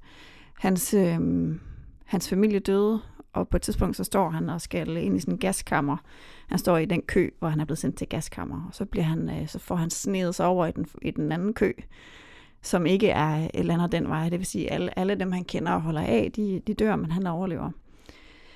Øhm, og mens han er i lejren, så øh, kan man sige, hans, hans største værdi i livet er at hjælpe andre og andre, der har det svært. Og i den der meningsløshed, så øhm, prøver han at finde ud af, jamen hvis jeg skal kunne holde ud at være i det her, hvordan kan jeg så være mig med de værdier, jeg har i den her forfærdelige lille lukkede verden? Og begynder så at gøre det, som han i virkeligheden jo også gjorde i sit, sit eget liv, og forsøgte at hjælpe dem, der var der og, og drog omsorg. Han begyndte også at observere de mennesker, som, som stadigvæk holdt fast i deres værdier, så hvis de var nogen, som var hjælpsomme eller lyttende eller tog sig af andre, så var det det, de gjorde. Hvis der var nogen, der sådan, øh, var gode til manuelt arbejde og ligesom øh, at, ting, at gøre noget fysisk med deres krop, dem, dem der fik lov, eller dem der ligesom gjorde det, som var værdifuldt for dem, at de overlevede også mentalt bedre. Øhm, han dannede på baggrund af det noget, der hedder logoterapi, som er sådan en terapiform, hvor man fokuserer på at finde mening i sin, i sin hverdag og gøre ting, der er meningsfulde for ens liv. Og det betyder altså ikke nydelsesfuldt, det skal man lige huske. Det er ikke sådan, gør ting, der gør dig glad. Øh, mærk solen, fordi det føles rart. Spise noget slik, fordi det føles godt. Få en krammer, fordi det føles godt. Det, det er ikke... Og det, det er mere at handle på impulser. Ja, det er ikke sådan, det er ikke sådan tilfredsstillelse. Det er mere, øh, det er mere at man som, som menneske gør op med sig selv. Hvad er min værdi her i livet? Hvad er det, jeg gerne vil, vil bidrage med? Øhm, og det der så er, det er, at uanset kontekst, uanset om man er i et frit land, hvor man må bevæge sig frit, og man kan gå på arbejde, man kan gøre, som man vil, kan man følge sine værdier. Men det kan man også, når man er fanget og ufri. Mm. Fordi værdierne og den, man er, forsvinder ikke. Det, man går op i, og det, som man synes er vigtigt, det er der uanset omstændighederne. Ja. ja. Og det øh, minder mig pludselig om, at jeg øh, øh her forleden genså, øh, som forældre til småbørn, så betyder det selvfølgelig at se den over en 5-6 aftener, øh, filmen En Verden Udenfor, og jeg kom bare pludselig til at tænke på, at det er lige præcis det, han gør. Øhm, det er den med Morgan Freeman. Og, ja, og jeg kan ikke huske, hvad den, nej, men, ja, det lange hyld øh, hedder. Øh, han hedder Andy Dufresne i, øh, øh eller Dufresne, hvis man skal det er rigtigt, det er rigtigt. mine kammerater, jeg synes, det var sjovt. Ja. Nå, uh, Andy Dufresne, og han uh, formår i 19 år i fængslet og uh, han efter sine værdier og kommer ud som et helt menneske på den anden side. Ja. Uh, selvom han i øvrigt slutter af med at kravle igennem 500 meter uh, kloakrør igennem andre menneskers lort og pis, for at sige det lige ud. Det kan jeg godt huske. Men kommer ren ud på den anden side. Og han har konstant handlet efter sine egne værdier. Han har han har hygget sig, han har nørklet, han har forsøgt at skabe noget for andre mennesker. Han har frivilligt gået igennem den lidelse, det har været at være en måned i isolation, for øh, blandt andet at øh, spille musik for alle dem, der er indsatte, alle de mænd, der er indsatte i fængslet, for at give dem et øjebliks følelse af frihed. Så den tænker jeg egentlig læner sig øh, meget godt ja. op af Viktor Frankl. Ja, helt klart. Nu hvor du siger det, ja, det er uden tvivl. Ja. Det, det der med at være at være indespærret, men så i den lille, lille mini-univers, så mm. finde sin egen måde at være i det på. Og jo mere man, øh, man dyrker det med at leve efter sine værdier, jo mere øh, er man robust, vil jeg mene, over for ændrede omstændigheder. Fordi ingen, ingen omstændigheder kan ændres så meget, så man ikke stadigvæk kan øh, handle efter sit værdisæt. Lige præcis. Hvis man nu for eksempel som menneske har en værdi om øh, at være øh, medfølende og omsorgsfuld, så kan det være, at man i sit arbejde som sygeplejerske eller som øh, psykolog, eller hvad man nu ellers laver, er vant til at være ude et sted, hvor man rent faktisk kan få lov at leve sin værdi. Og så kommer man hjem og, øh, og går rundt derhjemme, måske alene, måske sammen med en kæreste, eller måske sammen med sine børn, og man føler sig egentlig frarøvet den der, altså det som, ens, som gav ens liv værdi og indhold, det var en del af ens identitet, men også i, i rigtig høj grad noget af det, som gør, at det, at det føles meningsfuldt at, at være til. Mm. Øhm, og så er det, man kan spørge sig selv, så man kan sige, okay, så hvis det, jeg opdager hos mig selv, er meningsfuldt for mig, det er at passe på andre, der har det svært. Hvordan kan jeg lige nu i den her, under de her omstændigheder, i den her kontekst, hvordan kan jeg bringe mine værdier ind i den? Hmm. Og så kan man begynde at brainstorme derudfra. Øhm, har jeg nogle naboer, som lige nu sidder meget isoleret, som jeg, om ikke andet så på to meters afstand, kan gå hen og snakke med og høre, hvordan har det, så jeg rent faktisk kan tage mig af dem på samme måde, som jeg plejer at gøre kan jeg, som, som Chris hernede fra gjorde den anden dag, ringede til sin klient, som egentlig ikke havde, hverken, altså ikke havde råd til en, til en session og ikke havde mulighed for det, men bare simpelthen af sit gode hjerte midt i en god tur ringede og sagde, jeg vil simpelthen bare høre, hvordan du har det. Mm. Øhm, at fordi man ikke har sit arbejde og sin indkomst, så har man faktisk stadigvæk mulighed for at handle på sine værdier. Ja, og øhm, hvis værdibegrebet ikke nødvendigvis går sådan helt igennem, det håber jeg måske, vi kan uddybe en lille smule, så tænker jeg også bare noget så simpelt som at øh, vende fokus ud af, som du var inde på tidligere. Mm. Øhm, vi har en meget stor tendens til at være, øhm, og det siger jeg uden at dømme, men ordet, øh, ordet sådan den nøgterne betydning at være selvoptaget. Altså vi er optaget ja. meget af vores øh, os selv, vores indre liv, vores egen oplevelse. Ja. Øh, og igen er der den her metakognitive overbevisning om, at vi løser vores problemer ved at gå ind i os selv. Og der er vi tilbage ja. i det her, øh, det her kognitive opmærksomhedssyndrom, at vi tror, at overopmærksomhed på egne tanker, egne kropslige følelser, øh, egne symptomer er en god ting. Ja. Øh, og det viser alt jo, at det ikke er tværtimod. Mm-hmm. Øh, så i stedet for at tænke, jeg, og så i stedet for at tænke, jeg skal ikke tænke mere, eller jeg skal ikke være selvoptaget, det kan vi ikke handle på, Nej. så er det rigtig, rigtig, rigtig effektivt for rigtig mange mennesker at være udad øh, øh, søgende og se, jamen, hvilke andre er der omkring mig, som jeg kan gøre noget for. Ja. Og nu sagde du, og det har vi Ja. talt vi faktisk lidt kort om i går, at belønningen er måske ikke lige så prompte, når man gør det, som når man tager et stykke slik. Og der er jeg simpelthen uenig.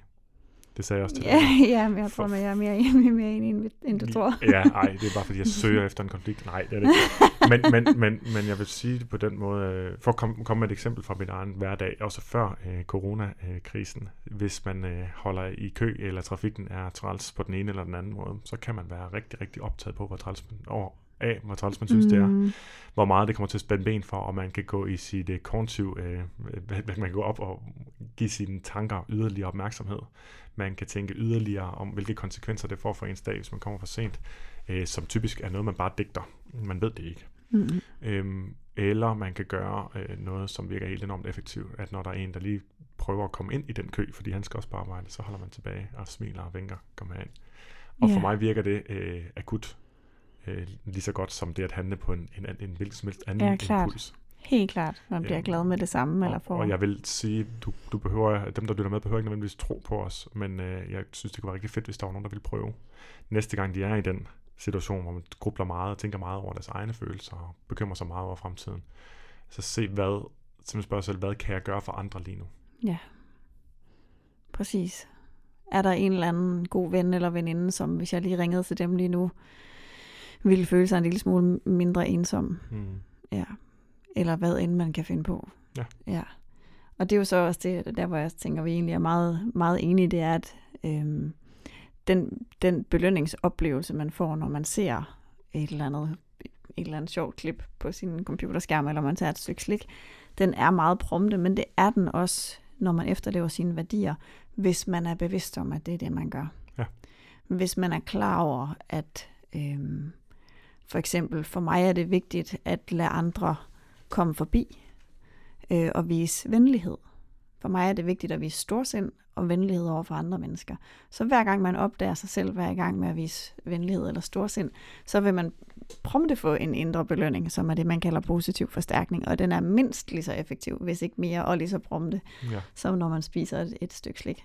Og det er faktisk det, jeg synes, der er så cool ved at arbejde med værdier, det er, at noget af det mest tilfredsstillende ved at sætte værdier i centrum af sit liv, det er, at det er muligt dagligt at efterleve dem, altså også i det små. Mm. Og det giver en følelse af at, øh, at leve på en måde, man selv har valgt, Præcis. og som man finder meningsfuld. Og hver gang man så bemærker, at man er i gang med en handling, som man selv har valgt, fordi den er vigtig for en, så bliver den forstærket. Så det er sådan, det er sådan en positiv spiral. Ja, det er Ja. ja. det. Og det er også den, den måde, jeg arbejder på det med klienter, men også med, hos mig selv. Altså, når jeg fortæller om, om, at jeg selv vælger, om jeg vil have en eller to chokoladebar på tanken, og ikke et eneste tilbud, eller, øh, eller nogen form for pression for den person bag øh, disken gør en forskel, jamen det giver mig en, en prompte øh, belønning, og, og det er en forstærkende effekt. Og det er ikke bare fordi, at jeg lige der mestrede det, men det er fordi, det netop læner sig op af, at jeg er en person, der bestemmer fuldstændig over mit eget liv. Præcis. Øhm, Præcis. Og, og, og, og i stedet for at, det, det er også det samme, når man taler øh, selvværd eller en selvfølelse, og give sig selv lov til at være, og give sig selv lov, plads til at være, og til at, til at være den, man er. Det er så øh, afsindigt øh, øh, ja, empowering, skulle jeg til at sige, Ja, og opbyggende. Også øh, hvis man har selvværdsproblemer. Øh, klart. så i stedet for at tale om det lave selvværd i 100 år, så kan man begynde at handle på en måde, på den måde, man vil handle på, hvis man stod 100% ved sig selv. Ja, Og så får man belønningen. og så bliver, for, så bliver det forstærket. Og Det så, gør det. Ja, det er helt genialt. Øhm, det, der også er rigtig fint ved det i den her tid, vi lever i lige nu, det er, at hvis man har den der følelse af, at der mangler mening og formål, øhm, og det hele bare går op i kedeligt trummerum, og vi kan ikke komme videre, og der er ikke noget, vi kan gøre, øhm, så kan man sige, at hvis ens værdi er at have omsorg for andre, hver gang man så op, en, øh, oplever sig selv, for eksempel have omgår, omsorg for sin bedre halvdel og virker frustreret, og man så i stedet for at tænke, åh, vi er alle sammen frustrerede, så bliver man sur, og det bliver til skænderi, at man så tænker, jeg har faktisk en værdi om at prøve virkelig at, at vise omsorg. Hvordan kunne jeg gøre det over for ham lige nu? Hvordan kunne han føle sig mødt i det her? Hvordan kan jeg gøre det over for børnene? Hvordan kan jeg gøre det over for mine veninder? Øhm, og hvis man har et eller andet sådan arbitrært mål om at blive, altså blive fysisk stærk, eller hvad ved jeg, løbe en Ironman eller noget, så kan man også godt tænke, nu er jeg også blevet bremset i noget, der er værdifuldt for mig. Men bag den værdi ligger jo noget andet. Mm. Øhm, Det ligger jo et skillset, eller hvad man kan kalde Ja, lige præcis. Og, og hvis den værdi er at være øhm, i fysisk øh, god form, eller at behandle sin krop rigtig godt, så den er stærk til at kunne de ting, som den skal kunne, eller hvis det er at præstere, så der er ikke noget, der er ikke nogen af de værdier, som er afhængige af et mål. Nej. Der findes handlinger i det små lige nu, som man kan lave, som er i retning af de værdier. Så på den måde er værdier lidt mere som et kompas. Ja. Altså hvor man kan sige, hvis du går i retning nord, så du kan aldrig plante dine fødder på nord, fordi nord er en retning. Så uanset hvor langt du er gået den vej, så er der altid mere, du kan opnå. Og du kan altid blive ved med at være stolt af dine handlinger, fordi lige nu er jeg i gang med at handle i retning af det, som er vigtigt for mig. Og man kan sige, at omstændighederne kan jo altid ændre sig. Det er coronakrisen jo netop et eksempel på. Øh, og i virkeligheden er det, hvis man lige nu føler, at man ikke kan handle, fordi man nu ikke kan løbe en Ironman, eller man nu ikke kan være i det træningscenter, man kunne være i før, så er det nok i virkeligheden, fordi man er blevet forventet med de omstændigheder, der var. Mm. Øh, og dem kan vi aldrig regne med, at bliver ved med at være der. Og det behøver vi heldigvis ikke regne med, at de bliver ved med at være. Nej. Nej, det der er stabilt, og det der giver den gode, stabile selvfølelse og muligheden for at handle, uanset hvilken situation man er i, det er netop viden om, at det man gør øh, hænger sammen med noget større, så at sige, eller noget ændre, øh, kunne man også sige, Mm. tænker jeg i hvert fald, øhm, som, som gør, at det netop er uafhængigt af omstændighederne. Øhm, og det kan man se hos folk, der også kommer ud for forfærdelige ulykker, atleter osv. Mhm. Mm. Der er jo også dem, som fortsætter i med præcis samme mængde af trivsel og livskvalitet efterfølgende, på trods af, at de ikke længere kan bruge deres ben, men stadigvæk er i gang med at øh, opnå, blive stærkere, øh, udfordre sig selv. Det kan også være en værdi at udfordre sig selv, at finde det punkt, hvor man altid presser sig lidt over en eller anden grænse for at se, hvor langt kan man trække den. Det kan Ja. også være en værdi. Og dem lige nu, som, for, som tænker, nu kan jeg ikke tage billeder af de her ting udenfor. Nej, men det at tage billeder af ting udenfor, det er jo en sen manifestation af noget, der kommer for, forud yes, for det, nemlig det at være kreativ, eller finde noget smukt, at sætte pris på noget, som for andre blot er der, men som du gerne vil for evige. Og det er Det findes i alle situationer. Men, Ja. siger, det findes i alle Ja. situationer. Omstændighederne er ændret, men værdierne behøver absolut ikke at være Nej. det. Og glæden ved at handle på de værdier er præcis den samme, uanset omstændighederne. Præcis. Jeg havde også en klient på et tidspunkt, som øh, mistede øh, førligheden i et af sine ben, og han var sådan en triatlet. Øhm, og noget af det, som der, altså, man kan sige, han havde jo altid bare været det menneske, så han røg faktisk ind i et ret stort hul af en depression. Og på et tidspunkt, hvor vi har den her øh, session, han kommer egentlig omkring sine madvaner, men vi ender med at, at tale rigtig meget om det her, fordi det fylder rigtig meget for ham, at han ikke længere kan være den der sportstype, som han plejede at være. Øhm, og så bad jeg ham om lov til at sige, er det okay med dig, at vi snakker om det her? Fordi det, det kan mærke, det der fylder meget hos dig, det er faktisk også noget, vi kan arbejde med.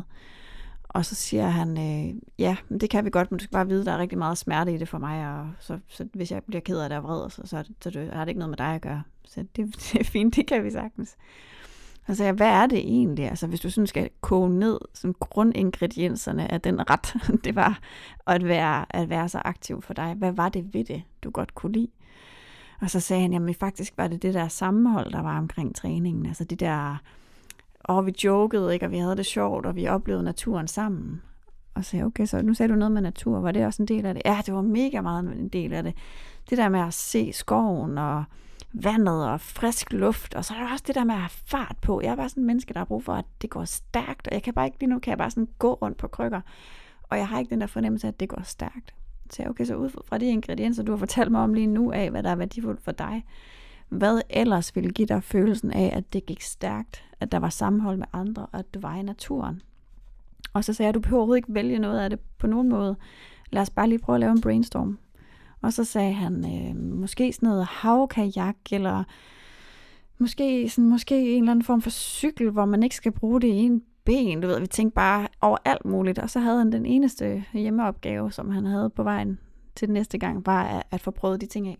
Altså simpelthen sådan en trial and error proces, for prøvet af, hvad, hvad gav ham lidt den samme følelse. Og så kom han tilbage efter, det har været en, tre uger eller sådan noget, og havde fået lavet en ny, altså fået købt sådan en liggecykel, øh, og var blevet meldt ind i en cykelklub, hvor han så var med, hvor han sagde, at det var det fedeste. Fordi lige nu havde han jo indset, at det var jo ikke selve det at konkurrere, der var hans værdi, som han havde sat sit hoved op til. Det var jo det med andre mennesker og naturen og farten. Han sagde, at alle tre ting er til stede, og det, ja. Så det kan godt være, at det ikke er præcis det samme, men det er i hvert fald næsten lige så belønnende for mig at være med i. Mm. Men det er det der med at tage sine livsomstændigheder og sige, at konteksten kan forandre sig, men værdierne er der stadig. Og ud fra de værdier, der er der nogle muligheder. Og man kan sige, hvis man skal tage jeg har den på her, så kan man også sige, at lige nu øhm, er der mange af os, der er i den situation, hvor ja, det er et chok, øh, det vi står i nu, men det giver os faktisk en unik mulighed for at øh, udvikle en forståelse for, at det vi har lyst til i livet, det, det, det, det ligger centralt i os, uanset omstændighederne omkring os. Og hvis vi, bliver, hvis vi connecter på en eller anden måde til det, så vil vi kunne stå imod en hvilken som helst krise, der rammer os nogensinde. Og det synes jeg for mig er, er rigtig fedt at vide, at det jeg øver mig på lige nu, det er faktisk mm. noget, jeg kommer til at kunne bruge til, til alt, øh, alt andet fremover. Ja, præcis. Ja. Det var også noget af det, som jeg blev, blev ked af, da alt det her ramte. Det var sådan rent fagligt, at der er noget, jeg har været i gang med at udvikle rigtig længe, som, som du ved om mit sådan øh, næste projekt, og, og det er bare så meget noget, der øh, har ligget mig på scenen, at det vil jeg bare, jeg var bare så klar til at få det afsted. Ja. Og, øhm, og så den der tanke om, at nu kan det være, der går øh, lang tid, fordi alt bliver udsat, alle, mm. alle, alle projekter, vi har gang i, bliver udsat. Så det har meget lange udsigter. Og så havde jeg faktisk så været sådan, skal jeg så bare droppe og læse om det nu? Jeg er jo i gang med syvende bog eller sådan noget. skal jeg så bare vente? Og så er jeg sådan, nej. Fordi det er ikke, formålet er ikke at lave det formålet for mig er at samle viden om det, mm. og prøv at tænke på, hvor meget dygtig jeg kan nå at blive på den tid inden for det felt. Ja. Øhm. ja, og så kan jeg jo så skrive under på, at når vi har talt i telefon sammen, så har du allerede glæden ved det. Ja. Ved at du lige har læst om det, ved de idéer, du får, ved den måde, du læser på 10 sider i gangen med noter til, som du så, eller med overstregninger, mm. som du tager noter til. Hele den proces, selve processen er jo det, der skaber lykken. Præcis. Eller skaber ja, hvad kan man sige, livskvaliteten i det, ja. og, og belønningen, det var det, jeg ville hen til. Ja, og det fede er, at det ligesom er afkoblet fra det der mål ude i fremtiden, fordi ja. det er vigtigt uanset. Og det vil jeg jo opfordre til altid, og det er jo faktisk, hvis vi går tilbage til vanecoaching, så noget af det første, vi gør, efter man har sat et mål med en klient, det er faktisk at afkoble. At, nu snakker vi ikke om målet længere, nu snakker vi om adfærden, for adfærden skal være i sig selv belønnende. Og det vi ikke taler så meget om, når vi underviser i det, men som faktisk er det større perspektiv, det er, at det er den måde, vi med fordel kan leve på. For hvis vi hele tiden lever ud fra en forventning eller en forberedelse til fremtiden, eller en opbyggelse af, jamen når jeg er kommet på den anden side, har tjent de her penge, har fået bygget huset op, mm. og haven den er blevet ændret, så den er sådan der, og øh, vi har fået børnene, de er kommet i den gode skole, og alle de her ting, som man kan komme til at bygge oven på hinanden af krav til sig selv og forventninger, og siger, derefter så kan vi slappe af og blive lykkelige. Øh, men så går man glip af hele livet. Øh, og, og, og jo før man, man vender det om, jo bedre. Altså vender det om til at huske, at det, det lykkelige liv venter ikke på den anden side af en anden et bedrift. Øh, det, og, og lykke er slet ikke sådan en langvarig tilstand, som man kan lande i på noget tidspunkt. Det vil også sige, hvis man forventer det, så vil alle, vil alle blive skuffet. Det er kun sådan nogle små, altså lykke er sådan nogle små øjeblikke. Øh, altså livskvalitet og, og, og have et godt liv, det er til gengæld noget andet. Og det består netop i, at man ikke venter med noget som helst. At man gør det, som rent faktisk giver mening nu. Ja. For en livsomstændighed, der også skal ske, er jo rent faktisk, at måske er vi her ikke i morgen, hvis vi skal vende tilbage til mm. Memento ja. Mori. Ja. ja. Helt enig. Det gode liv er det, hvor man rent faktisk sådan prioriterer at nyde tilværelsen. Og det vil jeg også sige, at det er også øh, vigtigt at vide nu, at det jo er lovligt. Men øh, jo, der var lige en pointe fra før. Der er, der er nogen, der siger, har man ikke en god grund til at bekymre sig nu? Der er forskel på en, god, en grund til at bekymre sig, og et formål med at bekymre sig. Mm, meget. Og det vil bare lige adskille de to ord. Ja. Man har vanvittigt mange gode grunde til at bekymre sig, eller der er meget at bekymre sig om. Det er ikke det samme som, at det tjener et formål at bekymre sig i sig selv. Mm. Det tjener ikke et formål at bekymre sig, det tjener ikke et formål at frygte. Det tjener kun et formål at handle anderledes. Helt klart. Og det er så der, hvor vi må så, altså egentlig er nået til nu, det er, når man så er villig til at slippe sine bekymringstanker, og har erkendt, at man rent faktisk kan, at, man, at det er inden for ens kontrol at stoppe med at bekymre sig, ved at vende sit fokus over på noget andet. Altså i det sekund, man opdager, hov, nu er jeg i gang med at bekymre mig om fremtiden, og om mine forældre og min arbejdssituation, det er ikke nyttigt. Det har ikke nogen effekt. Så hvad er det så, jeg vil gerne vende mit fokus over på? Og det er så det, vi har snakket om nu. Så vil jeg gerne vende mit fokus over på noget, der er for mig personligt værdifuldt. Så tænker jeg, at der måske godt kan sidde nogen og tænke, jamen hvad er det? Mm. Øh, jeg ved da ikke, hvad der er personligt værdifuldt for mig, eller det har jeg da aldrig nogensinde tænkt over før. Så hvordan kommer man frem til det? Ja, så noget af det, man kan gøre, det er, at man kan sådan lidt overveje først og fremmest, er der et eller andet område af mit liv, som lidt kalder på min opmærksomhed, eller som jeg lidt har forsømt, eller hvor jeg kan mærke, der er et eller andet, der ligesom, øhm, hvor, der, hvor, hvor, jeg ikke, hvor, jeg, hvor, hvor jeg egentlig godt kunne tænke mig, der skete et eller andet. Altså for eksempel kunne det være familie, eller parforhold, venskaber, eller uddannelse og udvikling, eller øh, hobbies, fællesskab, fysisk velbefindende, alle sådan nogle ting, som man måske øh, tænker, jamen det kan jeg jo ikke gøre noget ved lige nu. Jeg kan da for eksempel ikke gøre noget ved fællesskab, kunne man tænke. Men hvis man nu har en værdi om at udvide sin, sit fællesskab, så, og så tænker, at det, ikke ser, det ser ikke sådan ud, som jeg inde i mit hoved havde forestillet mig, at det skulle se ud, for det kan det ikke lige nu. Hvad er så det mindste lille skridt, jeg kan tage i retning af mere fællesskab? Kan jeg Skype med en kollega? Kan jeg ringe til min mormor? Kan jeg øhm, skrive et brev? Folk er begyndt at skrive breve nu, det er simpelthen så Vi fint. fik et FaceTime-opkald i går aftes, nej forgårs, et vennepar fra, fra Aarhus, Ja. som var ked af, at vi var flyttet, Ja. og det var mega hyggeligt. Det er det. Tak Rasmus og Stine. Og det er jo en måde at sige, jamen det kan da godt være, at vi ikke er naboer længere, og omstændighederne forandrer sig, men vores værdi om at tale sammen og, og mødes, den, den findes jo endnu. Hmm. Øhm, så når man ligesom sådan har tænkt over, er der et eller andet, jeg godt kunne tænke mig at udvikle mig indenfor? Har jeg en hobby, som... Altså jeg har for eksempel en veninde, som er mega kreativ, og det har hun ikke haft tid til at være i overvis, fordi hun har haft så travlt på sit arbejde. Så lige nu kan man sige, at hun kan være ked af, at hun ikke kan komme på sit arbejde, og så kan hun tænke, at jeg ser Netflix indtil, at det, det er over alt det her. Eller hun kan se det som en mulighed for, at nogle af de ting, som hun ikke har haft tid til i rigtig lang tid, dem har hun faktisk tid til nu. Hmm. Og det er jeg øh, 100% sikker på- på, at hun gør, fordi sådan er hun indrettet. Ja. Hun vil være sådan en, der finder symaskinen frem og begynder at male og er super kreativ. Øh, fordi det er for hende en personlig værdi at skabe noget, at være kreativ. Ja, præcis. Ja. Og det at være kreativ, hvis det er det, der er ens værdi, så er det da netop nu, at man kan Ja. være kreativ om at være kreativ. Ja. Så hvad er det egentlig, der skal til, for at man får opfyldt sit behov for kreativitet? Kræver det kæmpe store lærere og et atelier og at stå sammen med andre mennesker, eller kan man gøre det på en anden måde? Ja. Vi har talt meget om, at øh, bekymringer er formålsløse, men jeg synes godt, vi kan tage den skridtet videre, og så sige, at bekymringer er problemet i mange henseender. Ja, Øhm, for fordi vi kan bekymre os om, hvordan det skal gå os. Vi kan bekymre os om vores økonomi og vores børn og vores børns fremtid. Det har jeg nået at gøre. Jeg har været i de tanker maks 15 sekunder ad gangen, og det er jeg super glad for, at, at jeg nu formår at give slip på dem igen. Men hvis de bekymringer betyder, at vi bliver depressive og angst, eller apatiske, eller dårlige forældre, og stopper med at tjene penge, jamen så er det jo bekymringerne, der står i vejen, og ikke det, vi bekymrer os om. Det er faktisk ikke omstændighederne, der ødelægger vores liv, men bekymringerne, der gør det.